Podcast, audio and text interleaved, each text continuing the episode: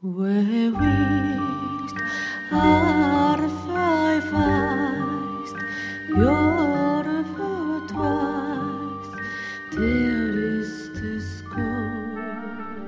ぼ日課階段山猫便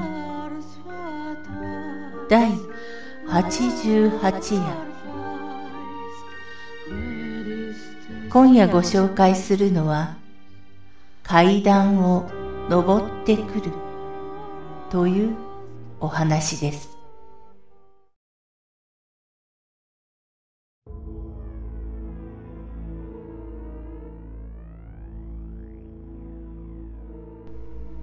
高校の時、仲のいい友達が、週末うちに泊まらない？って誘ってきた。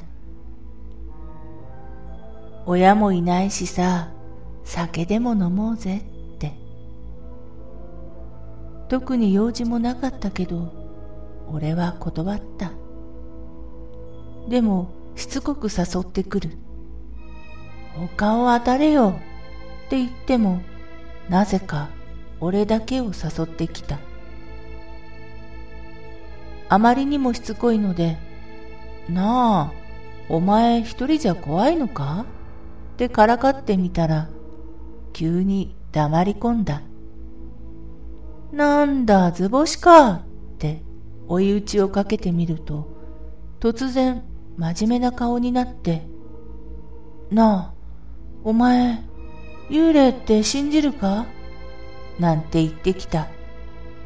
なんだこいつって思いながら、まあ見たことはないけど、いないとも言い切れないかなって答えた。じゃあさ、週末にうちに来いよ。幽霊はいるってわかるよ。なんて言いやがる。ふーん。で、見に来いっての？でも、やめとくよ。って言うと、泣きそうな顔で、頼むよ。来てくれよ。って言う。じゃあ、具体的にどんな幽霊なんだ？って聞くと、毎晩12時くらいに階段を一段ずつ登ってきてる。そして週末にちょうどうちの前に来るはずだ。その時、一人なのが怖いんだ。って、本当に怖がりながら言うんだ。しつこいのもあるけど、ちょっと面白そうだなって気持ちがあって、わかった、行くよって言うと、ありがとう、ありがとうって繰り返し言ってた。そんなこんなで週末に友人宅、マンションに訪れて、他愛のない話やテレビを見たりゲームをしたりして遊んでいた。そして23時半くらいになって幽霊の話を始めた。なあ、幽霊が階段を登ってくるってどういうことだ？一週間ぐらい前から、うちの前の階段を登ってくる足音がするんだ。でも、俺にしか聞こえてない。親に言っても、そんな音は聞こえないって言う。で、今日階段を登りきるっていうの？ああ、階段を数えたから間違いない。確かに今日、うちの前に来る。通り過ぎるってことないのか？まだ上もあるだろ？それも考えられる。だけど、うちに来るかもしれない。それが怖いんだ。ふーん。などと話をしていると、友人が、おい、聞こえるだろ？足音って言う。でも、自分には何も聞こえない。全然聞こえないよ。なんでだよ？聞こえるだろ？ほら、また一段登っただろ？落ち着けって。何も聞こえないよ。気のせいだろ？なんでだよ？なんで聞こえないんだよ？ほらほら聞こえないって。落ち着けよ。イラつきながらなだめようとする。でも、もう友人はこっちの話を聞こうともしない。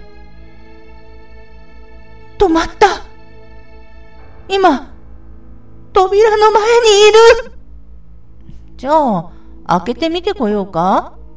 って言うと、激しく止めてきた。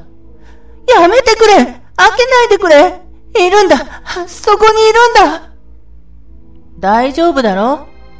何もないじゃないか。こっちも語気を荒くしてなだめようとする。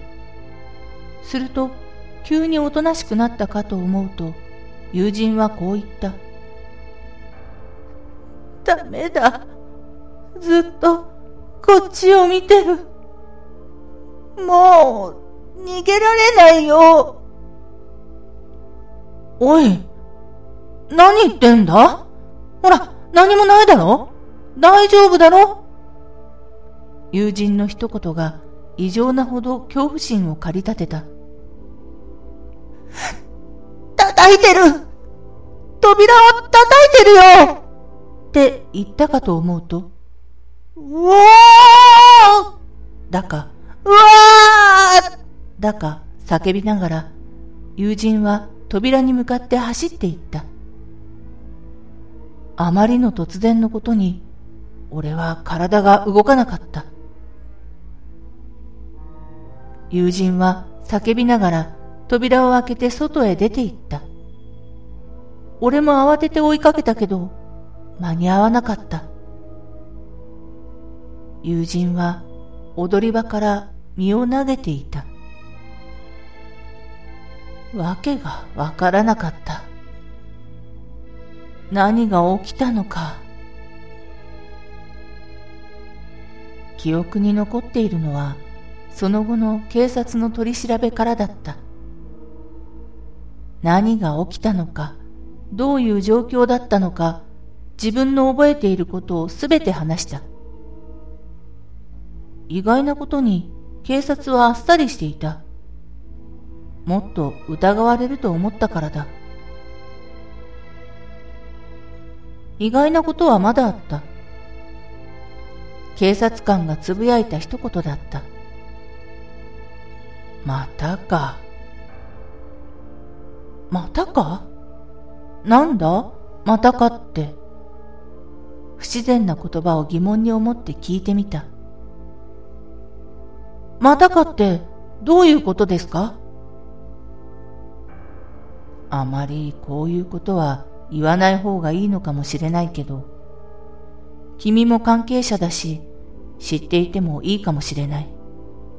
と話してくれた。それは友人のような自殺、変死かな？が初めてではないこと。同じことが同じマンションの同じ部屋で何度か起こっていること。原因が警察でもわからないことなど。結局友人の死はノイローゼによる突発的な自殺ということになった。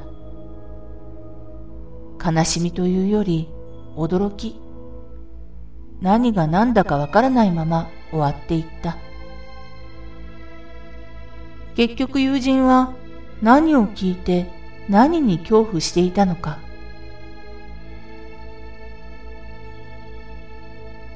すべて終わったと思ったとき、電話があった。死んだ友人の母親からだった。夜分恐れ入ります。先日は大変ご迷惑をおかけしました。